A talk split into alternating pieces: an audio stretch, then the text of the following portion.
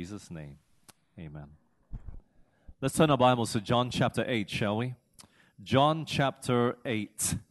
And um, we looked at uh, the chapter 7 two weeks ago, and we, we talked about why,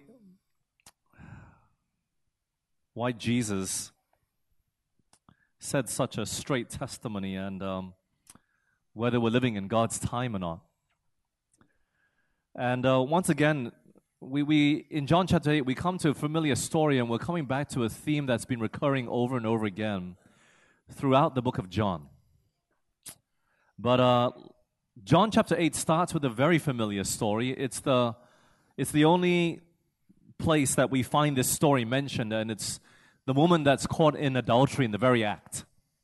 And we're not going to look at much of it. It's just an introduction, really, to this whole chapter. But it was the, the priests and the scribes and the Pharisees that caught Mary Magdalene, as it's commonly known. She was caught in the very act of sleeping with another man, and she was dragged through the streets half naked, battered and bruised, and thrown at the feet of Jesus. And the priests were hoping to catch Jesus in trying to disregard either the law of Moses or disregard the law of the Romans. And so they asked Jesus, this woman was caught in the very act of adultery, and according to the law of Moses, she should be stoned. What do you say? And um, he just simply started writing in the sand. And he just lifted up his head and, and said, He that is without sin, in verse 7, let him cast the first stone at her.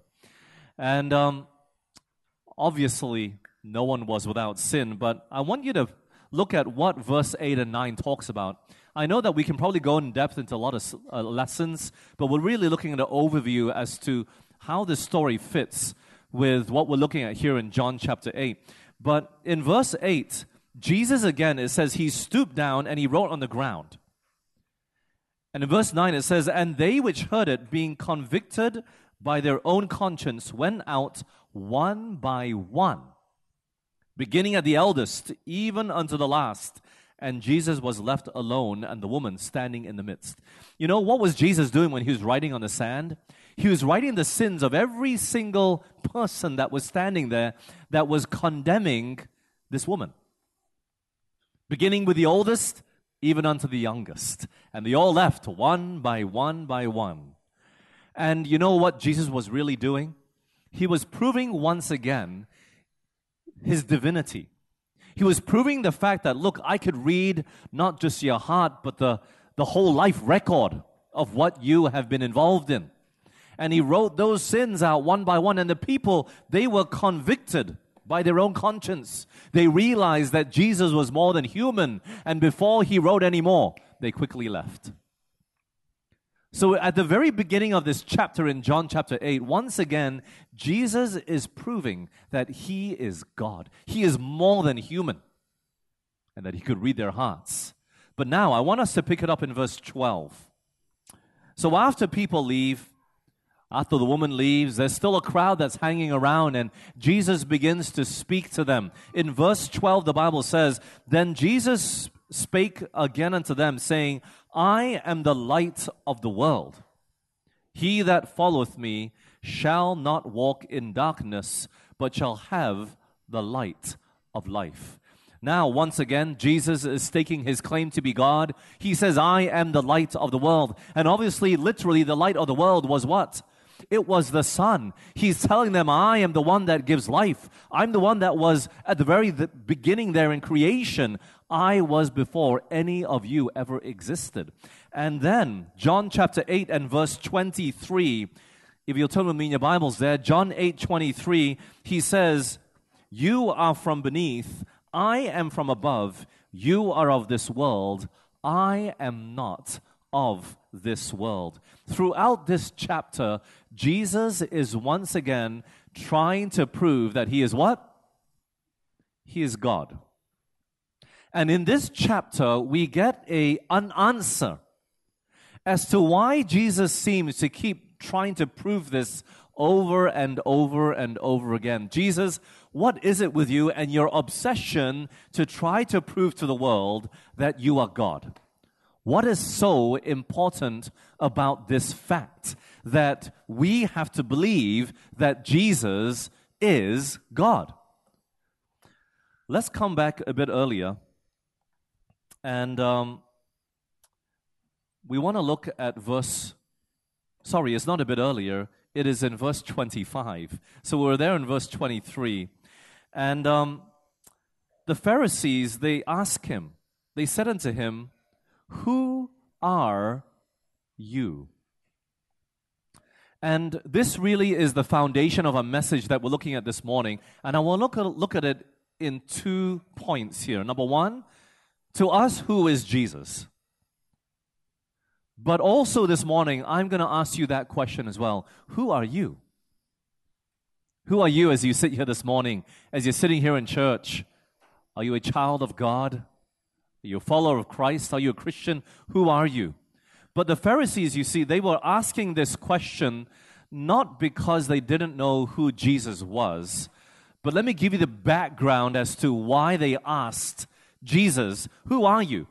To the Pharisees, the rulers and rulers, this claim seemed an arrogant assumption that a man like themselves should make such pretensions they could not tolerate. Seeming to ignore his words, they demanded, Who art thou? They were bent upon forcing him to declare himself the Christ.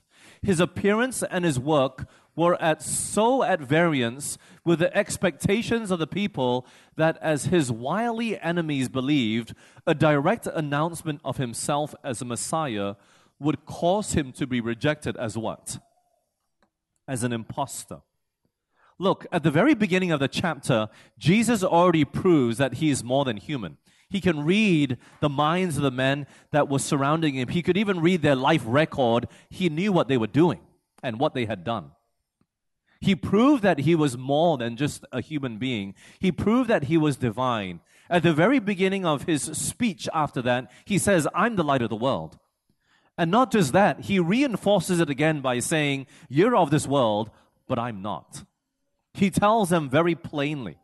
But now they want a confession from him to make it so clear that you are the Messiah. And why? Because you see, the people's expectation of the Messiah was not who Jesus was. The Messiah to them was a king. The Messiah to them was the one that would break them from the, the Roman yoke that had held them fastened under bondage. They were expecting a king that would lead them back to the glorious days of King David and King Solomon. That was to them who the Messiah was to be. And already two chapters earlier, Jesus told them, You got to eat my flesh and drink my blood. It was a spiritual kingdom that I'm trying to set up. And the people, they kind of didn't really get it yet. And so they wanted a confession from Jesus to outrightly say, I am the Messiah. And they thought that if this would happen, everyone would just reject him. You see that? So now, verse 25, we read. Who are you? And Jesus says to them, Even the same that I said unto you from the beginning. I, verse 26, have many things to say and to judge of you. But he that sent me is true, and I speak of the, to the world those things which I have heard of him. They understood not that he spake to them of the Father. So even at this point, they did not understand what he was saying. Verse 28 And Jesus said to them, when you have lifted up the Son of Man, then shall you know that I am He, and that I do nothing of myself, but as my Father has taught me, I speak these things, and He that sent me is with me. The Father hath not left me alone, for I do always those things that pleased Him. And as He spake these words, many people what? Many people believed on him. The more Jesus spoke, the more they began to believe. The more they had this conviction that Jesus really was the promised one. And now, verse 31 Then said Jesus to those Jews which believed on him, If you continue in my word, then are ye my disciples indeed. And ye shall know the truth, and the truth shall make you free. They answered him, We be Abraham's seed, and were never in bondage to any man. How sayest thou, ye shall be made free.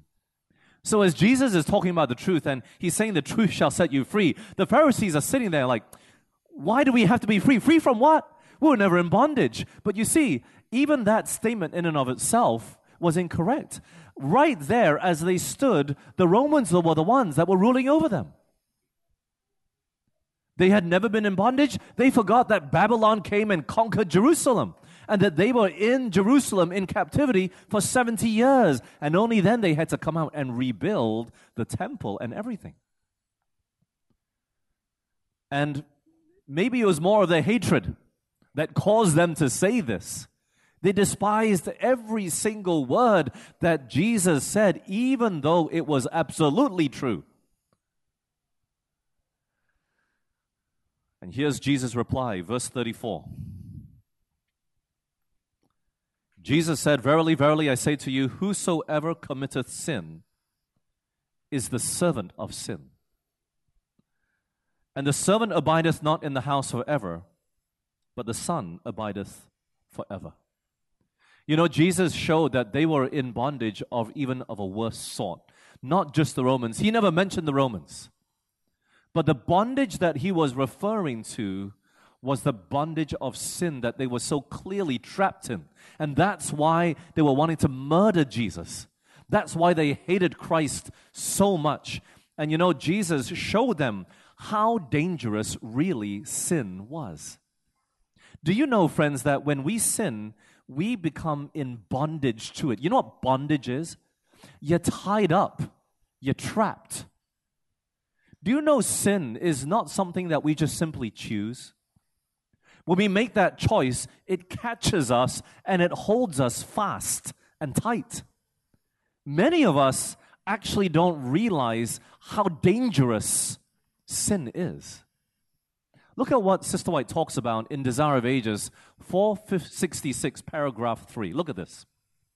Every soul that refuses to give himself to God is under the control of another power. He is not his own. Do you see that? You may talk of freedom, but he's in the most abject slavery he is not allowed to see the beauty of truth, for his mind is under the control of Satan. While he flatters himself that he is following the dictates of his own judgment, he obeys the will of the prince of darkness. Christ came to break the shackles of sin, slavery from the soul. You know, we might think that we are free. And we may talk of freedom, but Ellen White says that when we give ourselves over to sin, we are in the most abject slavery. And this is how deceptive sin really is. Do you know that? Because we may talk of freedom, we may think that we're free, and Satan allows us to think that. But sin is the one that entraps us and keeps us in bondage, and it makes us do things, as Romans chapter 7 says, that we hate, but yet we still do it. That is how dangerous sin really is. And, you know, to be caught in a hopeless situation, that's what sin really is. It's the worst feeling in the world, friends. Do you know that? To be trapped in a maze of our own doing is something that keeps many people awake at night. And to think that there's no way out, that's what really begin to destroy men and women's lives. You know, a person standing over a body of a dead person they just killed. Hopeless. A teenage girl holding the test that comes out positive when she's pregnant caught in a hopeless situation. Dishonest practices in business and the government comes knocking and you're owing hundreds and thousands and millions of dollars and you're sitting up sleepless at night. You know, maybe that, that doesn't describe you. You're not in such an extreme case. Gambling away all the savings and not having to, now having to run and sell all that you have, having no money left to your name and in debt and bankrupt a drunk husband coming home every night, beating up the wife and the kids. You know, these are extreme cases, and maybe some of you never experienced it. But those are the extremities of sin that I think some of us we don't realize, or we think that we're not like that even though we do sin. But sin is so deceptive that it makes us think we're free when we're really not. Maybe you're sitting here saying to yourself, you know what? I can stop working on Sabbath anytime I want to, or taking calls. You know, that's just my choice. I just choose to do it. I've seen young people come to church and they're playing their games. I said, I know the reason why I play this, just I'm bored. I can stop anytime I want. Even when we're looking at pornography, some of us, we, we think, yeah, I can just stop. It's not really enslaving me. I can stop whenever I want. I can stop smoking whenever I want. We, we think that as we sit here, even this morning, we, we think that we have that willpower to just do it. And that the reason why we continue to, to live and be in sin is because of our own choice. But many of us realize that we're caught in a web of sin. Many of us don't realize that when we cry out and we want to be free, that it really isn't of our own choosing anymore. You know, friends, Jesus came to set us free from sin. Let's go to John chapter 8 and now verse 36. If the Son therefore shall make you free, you shall be free indeed. It is only through Jesus, the Son of God, that we can be free, free from sin, free from its deception, free from its enchantment and its holding power upon our lives. Jesus is the only one. And this is the reason why Jesus has to help us to understand that he is the Son of God. Why? Because the law that was broken that causes us to sin was made by a God that is so holy in the heavens. And when we break this law, the one that who made it, being God himself, none other power can break us free from that. Do you realize that? When we break the law of God, an angel cannot help us. When we break the law of God, no human on this earth can help us. When we break the law of God, no perfect human in all the universe that ever has lived can help us. When we break the law of God, only that which is equal with the law can help us. Do you understand that? Maybe we don't. Let me give you a, a different situation, okay? When we break the laws of Malaysia, now let's not think about how normal normal Malaysia government works, okay? When you break the law in Malaysia, who can help you? Can a datuk help you? Yes or no? No. Who can help you? If you break a law in Malaysia and you want to get out of that law, who can help you? Who is equal to that law in Malaysia? The judge. Only the judge can help you. Do you understand that? No doctor, no lawyer, not even the best and most perfect human being in Malaysia can help you. Do you understand that? Only one equal to the law can help you. And so when we break the law of God, only one that is equal to the law of God can help us. And the only one that has ever come to this earth that has been equal to the law of God is Jesus Christ. And this is why Jesus has been trying so hard to help them to see that I am God. Why? Because I'm the only one that can help you with your sin problem. Do you see that? He's not trying to prove it just to show that he's good.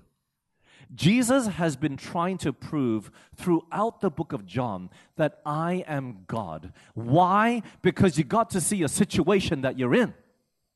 You're in a hopeless situation. And no one in this whole nation, not a Pharisee, not even the high priest himself, can help you. And so that's why now in John chapter 8, he tells you, he tells them, you're in bondage.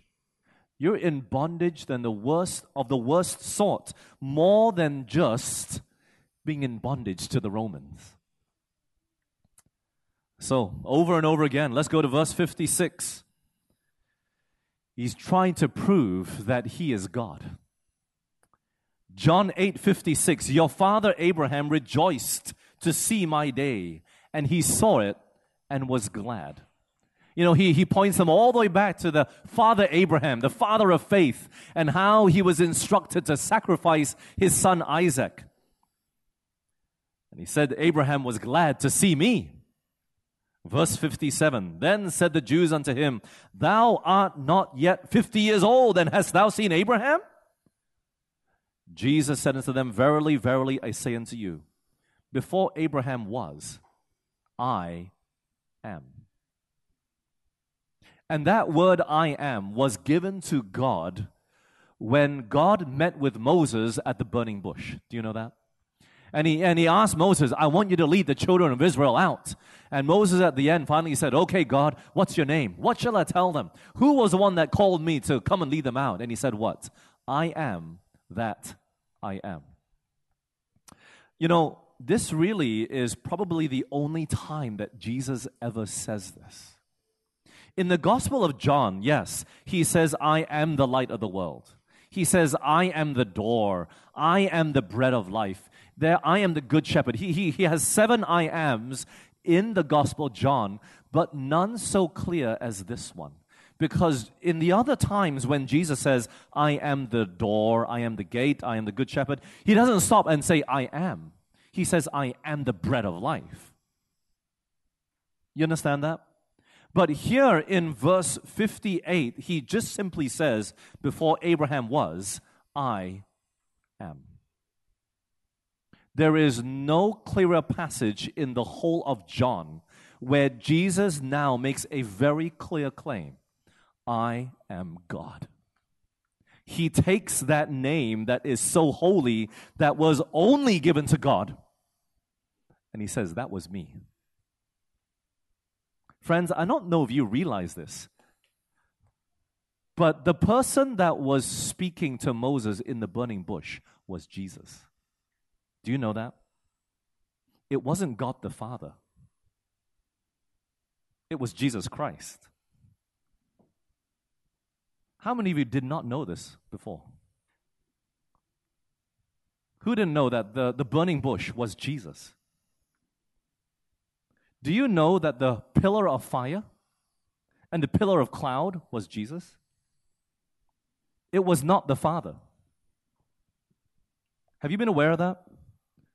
All the interactions that God has had with man since Adam fell has been through Jesus Christ.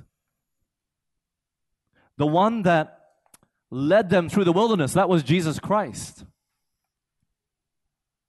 The one that came and spoke to Lot and to Abraham. Sorry, not Lot, it was just Abraham. That was Jesus.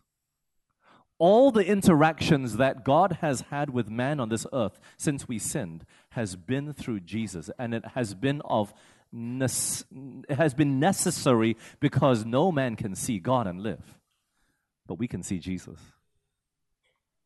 And so Jesus now brings the whole whole crowd there that's standing there that are Jews and he says, "You know, I spoke to Moses. That was me." And you know what happens at the very end there? Verse 59.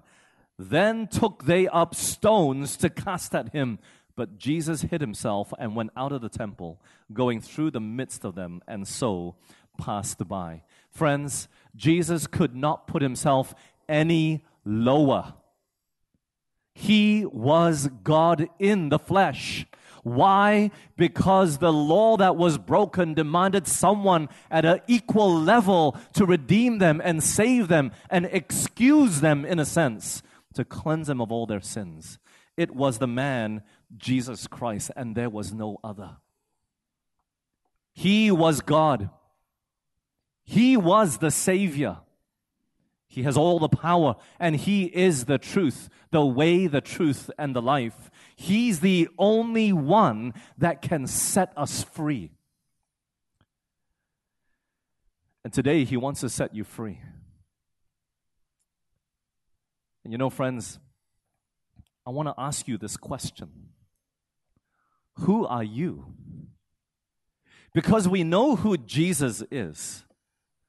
But the question that we have to ask ourselves today is who are we?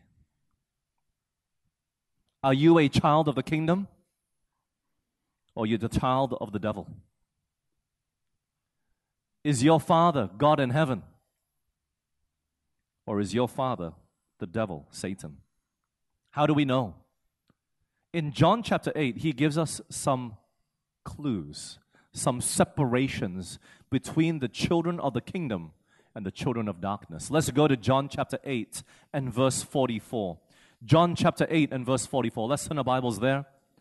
John 8, verse 44, the Bible says, You are of your father, the devil, and the lusts of your father ye will do. He was a murderer from the beginning and abode not in the truth, because there is no truth in him. When he speaketh a lie, he speaketh of his own, for he is a liar and the father of it. Friends, you know, if you are a liar, God is not your father. That's pretty clear, isn't it? At least let's go with what's obvious. And it says there is no truth in him. So, what does that mean? Let's go over to verse 32 of John chapter 8. So, number one, if you're a liar, if you're breaking the Ten Commandments, basically that's the first thing that Jesus points out a murderer or a liar. But now, verse 32, John 8, verse 32, and you shall know the truth, and the truth shall what? Set you free. So, we have to have an interaction with the Word of God. If we are to be children of the kingdom, we're to be sons of God and daughters of God, there must be truth abiding in us. And truth cannot be abiding in us unless we ourselves put that word in our hearts and minds. If that's clear, please say amen. Okay? Verse 47 He that is of God heareth God's words. Ye therefore hear him not, because you are not of God. So the separation there, similar to the truth, we have to hear the word of God. Okay? So you got to keep the commandments. You got to have an interaction with the word of God, not just on the Sabbath, but throughout the week as well. John chapter 8, verse 34.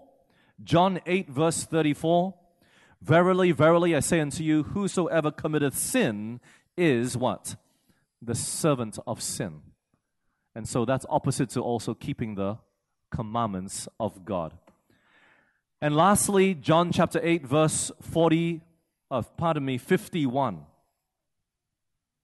John 8, 51, the Bible says, Verily, verily, I say unto you, if a man keep my saying, he shall what?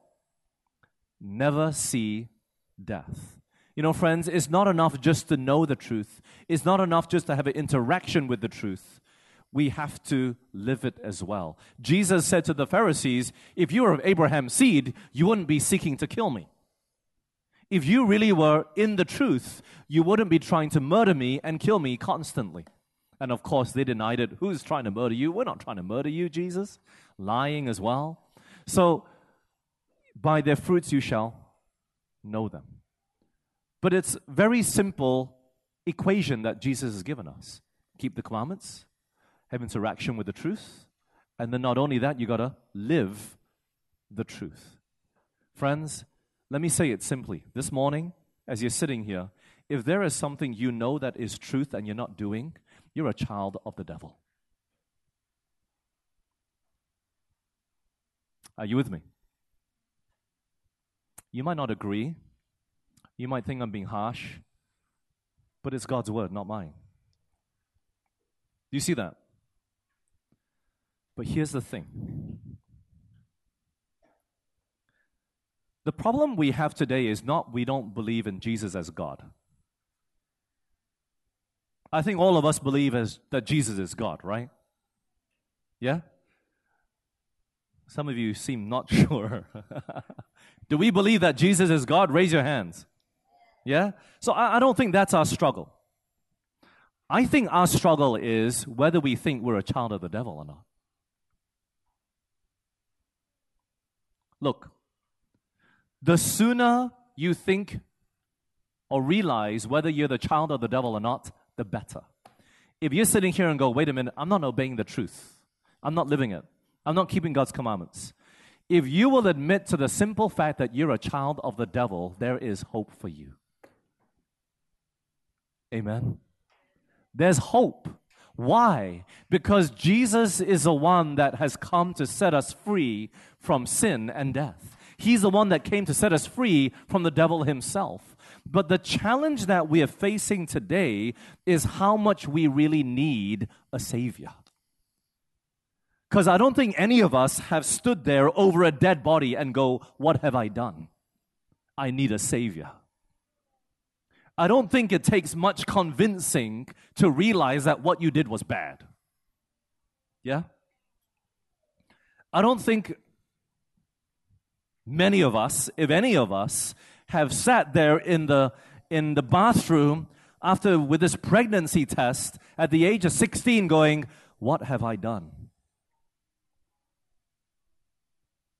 And once again, it doesn't take much convincing for a person to say, hey, that was bad, that was wrong, you shouldn't have done that.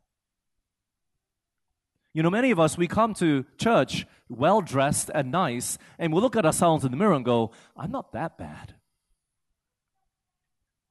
The biggest challenge that we're facing today in our day and age is not the same issue that we see in John chapter 8 oh, Jesus, you're not God. And when he says he's God, we're going to stone him. That's not the challenge that we're facing today. The relevance of what we're facing today is that the generation that we live in today calls light darkness and darkness light.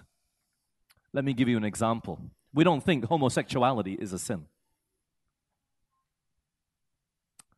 We don't think that lying is a sin. White lies are okay, just here and there, for good cause. We don't think that breaking the Sabbath is a sin. What do I mean by that? Oh, yeah, some of us don't think. We, we go out to eat on Sabbath. We buy things on the Sabbath day. We make others work for us on the Sabbath. We call light darkness and darkness light until it affects us personally. AIDS, STDs. Get a girl pregnant you become a teenage father. Until we break the Sabbath and uh, we eat out, and then uh, somehow life makes a turn for the worse, and oh, no, I, I know I shouldn't have done that. And somehow our conscience then comes alive, you know.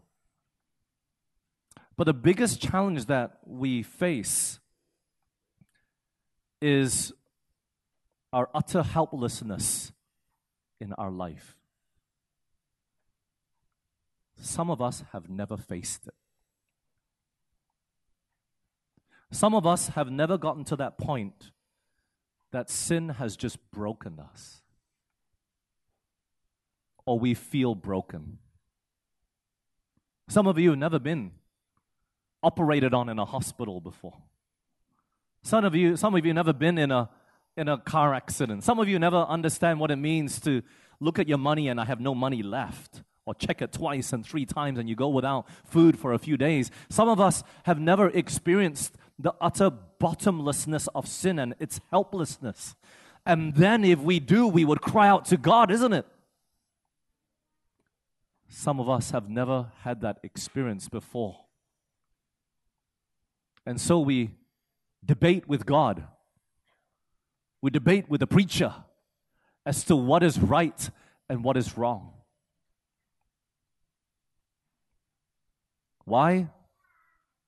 Because we don't want to keep it. And me not keeping it doesn't really affect me. You know what I mean? Have you ever seen a person go out and eat on Sabbath afternoon and get struck by lightning? I've never seen it. In actual fact, they seem to live a good life, a better life, a more fun life. a happier life. You know what I mean? We, we, we, don't, we don't seem to think about these things. And so that's why we debate about with God because we've never realized our utter helplessness. We think that I can just keep the Sabbath when I want, that the choice is mine to keep it, not because the devil is making me break it.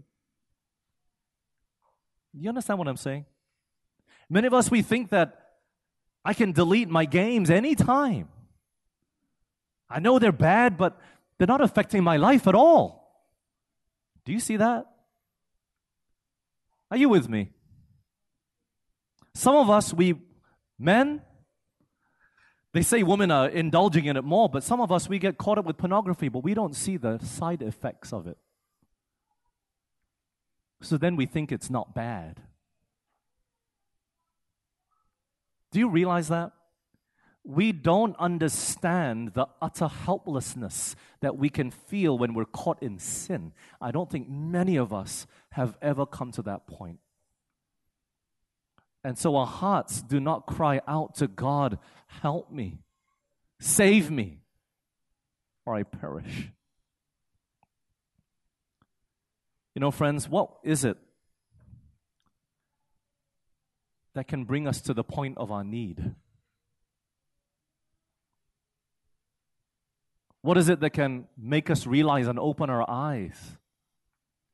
What trial do we have to go through before we would cling ever to the feet of Jesus?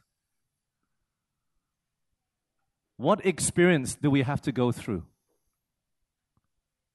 Does it have to be rock bottom? Did Abel hit rock bottom before he was faithful to God? No. Did Enoch hit rock bottom before he became faithful to God? No. Did Noah hit rock bottom before he became faithful to God? No. What is it? It's simply an interaction with the truth. It's all it is if we would take a good look in the mirror and we come to that realization that we're a child of the devil, God can help us today. How? The only condition upon which the freedom of man is possible is that of becoming one with Christ. The truth shall make you free, and Christ is the truth. We have to come back to an interaction with the truth. Same book, chapter 15. This is fast becoming my favorite chapter in all the Bible. John chapter 15, starting in verse 4, Jesus says, Abide in me and I in you. That sounds very much like being one with Christ.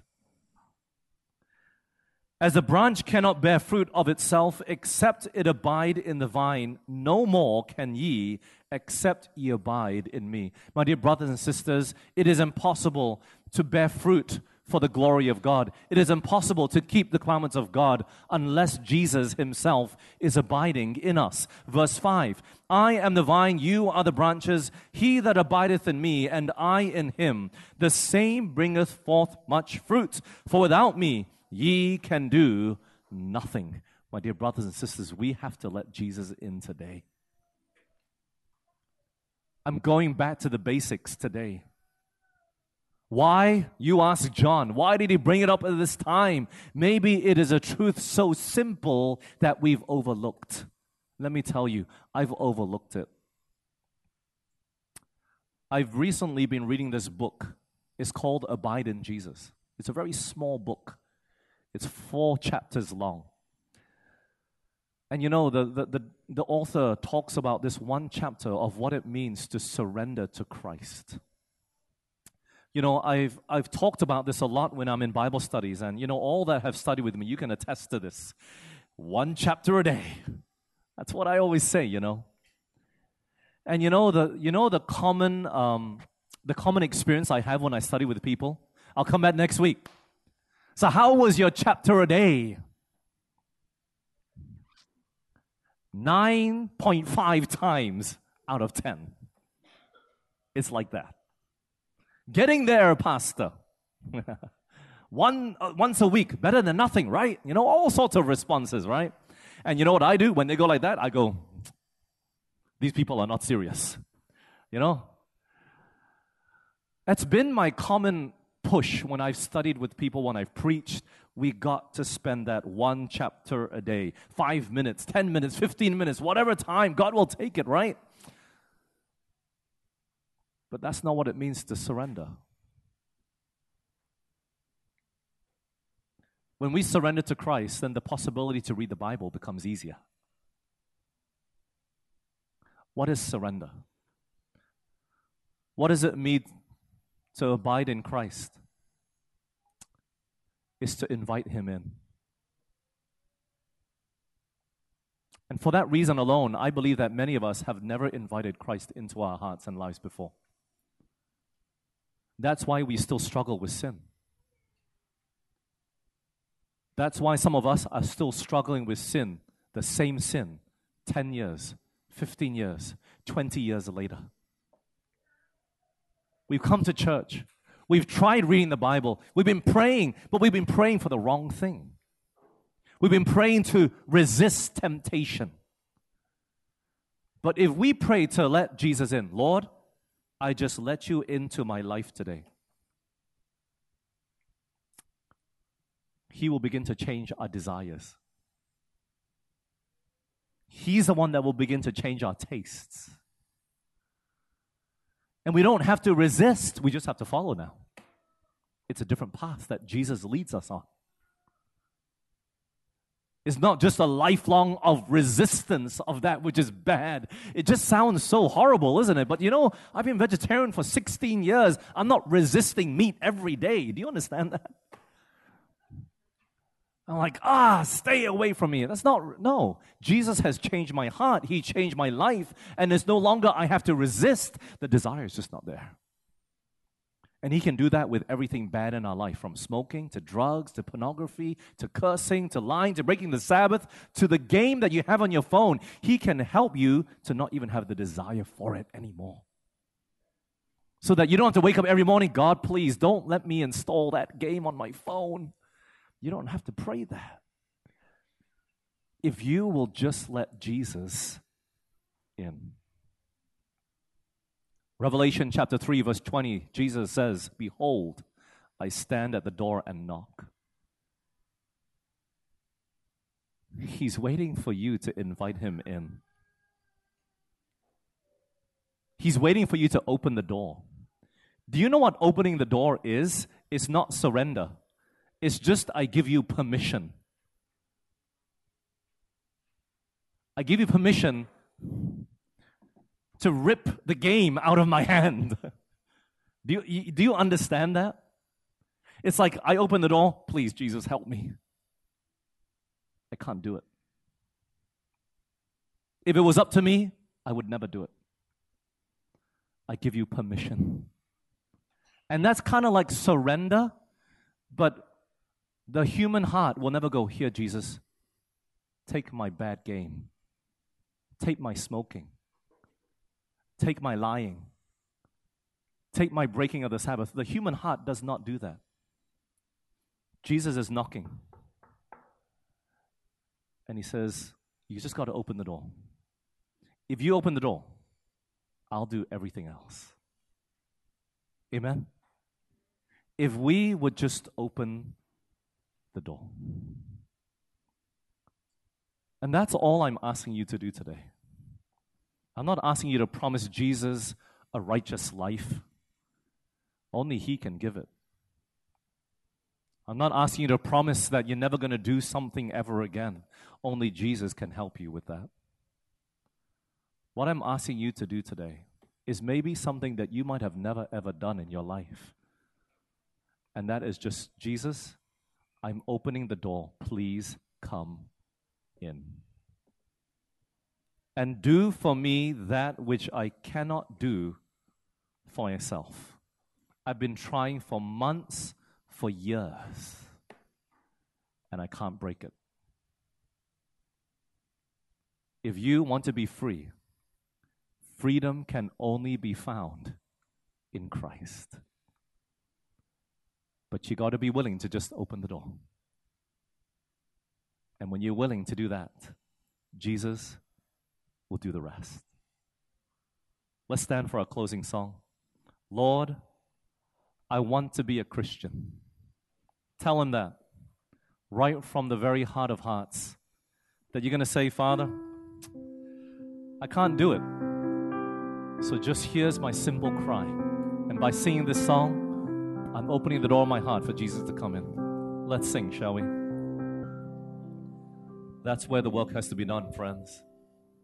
It's right here. It's nothing on the outside. It's nothing that you're going to promise this coming week. It's nothing that you're going to do in this outward flesh. But it's what Jesus has to do here.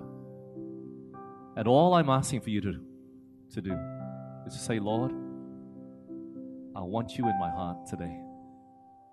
It's just there. I don't know what's going to happen.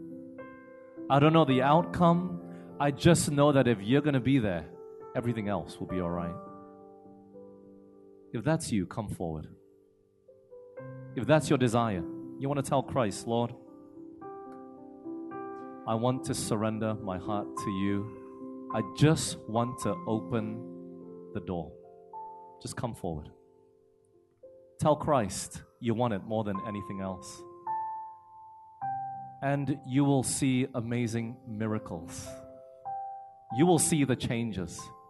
You will see struggles that will no longer be struggles. Why? Because it's no longer you living there, it's Christ living in and through you. Who else? Come forward, tell Christ, Lord, maybe I've been an Adventist for so many years, but I realize that I've been struggling in the wrong way. And now I know why that I've been struggling with sin all this time. Is because you've always been a mental image and a picture of someone who can help, but I've never let you in to help. If that's you, just come forward. Come forward.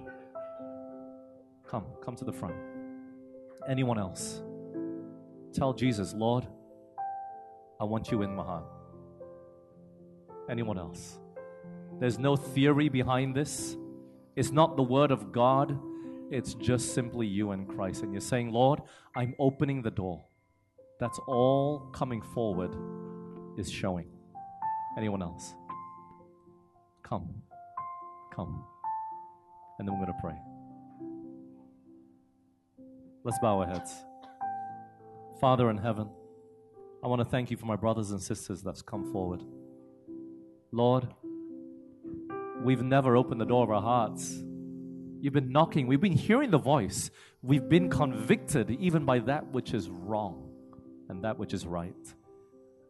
But we've been struggling. And today, Lord, we want to be new. We want to be different. We want to be like Christ.